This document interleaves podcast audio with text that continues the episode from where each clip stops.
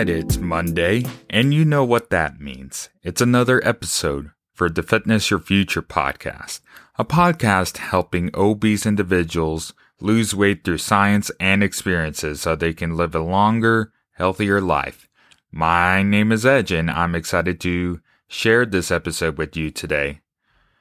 Before we get into this episode, I would like to make it clear and throw in a disclaimer that I am not a doctor. I'm just an exercise science student at the time of this recording, reporting the best evidence that I can find to answer a question. Consult with your physician for medical advice and always seek the advice of a qualified healthcare provider with any questions regarding a medical condition. So, in this episode, I'll be sharing the countless numbers of controversies behind the Biggest Loser show. And I'll explain to you why it portrays a unethical and unsustainable way to lose weight. So, when I was 12 years old, I was channel surfing until I came across a TV show called The Biggest Loser. And I was like, The Biggest Loser? I wonder what that is.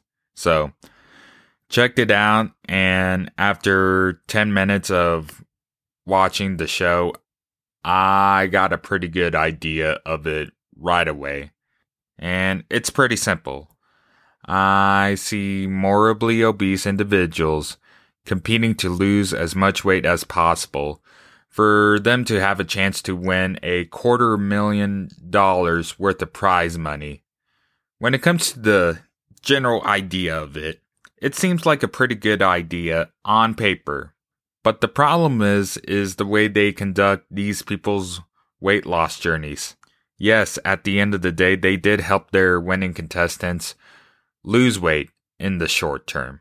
But when it comes to the long term changes, when we look at the statistics of the past contestants of the biggest loser, Studies from Scientific American stated that only one out of 14 former contestants managed to maintain their weight after the show.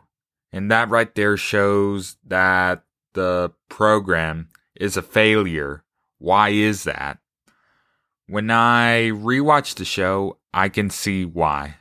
First of all, they make it hard for people to actually enjoy exercising. When I saw those clips of the show, the contestants look flat out miserable in a very bad way. If you're doing something that you hate doing, why would you go back doing it? That's why I believe that most former contestants drop their exercise routines after the show at the end of the day, please pick out an exercise routine that you enjoy doing. That way, it's easier for you to stay consistent with it in order to make your weight loss journey more sustainable. The second main problem of the show, at the end of the day, it's a reality show. Producers want to make the show as dramatic and gimmicky as possible. So, what did they do? They ended up making the contestants do obstacle courses that are pretty similar to American Ninja Warrior. If you're familiar with the show, go ahead and look it up. Okay. So, who in the heck thinks it's a good idea to have morbidly obese people with no experience and training to go through a difficult obstacle course like that. That has injuries written all over it. And surprise, surprise, those obstacle courses do lead to injuries. And I'm upset about how the show handled those injuries. It's been reported by one of the contestants that they suffered multiple stress fractures in their feet. And then the producers and the trainers of the show told her, You still need to work out. And it's been reported by some of the contestants that they develop an eating disorder. Because since there is high pressure in the show to cut and keep the weight off no matter what, and that causes some of them to develop those eating disorders. After the show, some of them did seek recovery by seeing a nutritionist and therapist. But the question is, why are they not seeing one in the first place? That right there tells you that health is second to weight loss in their perspective.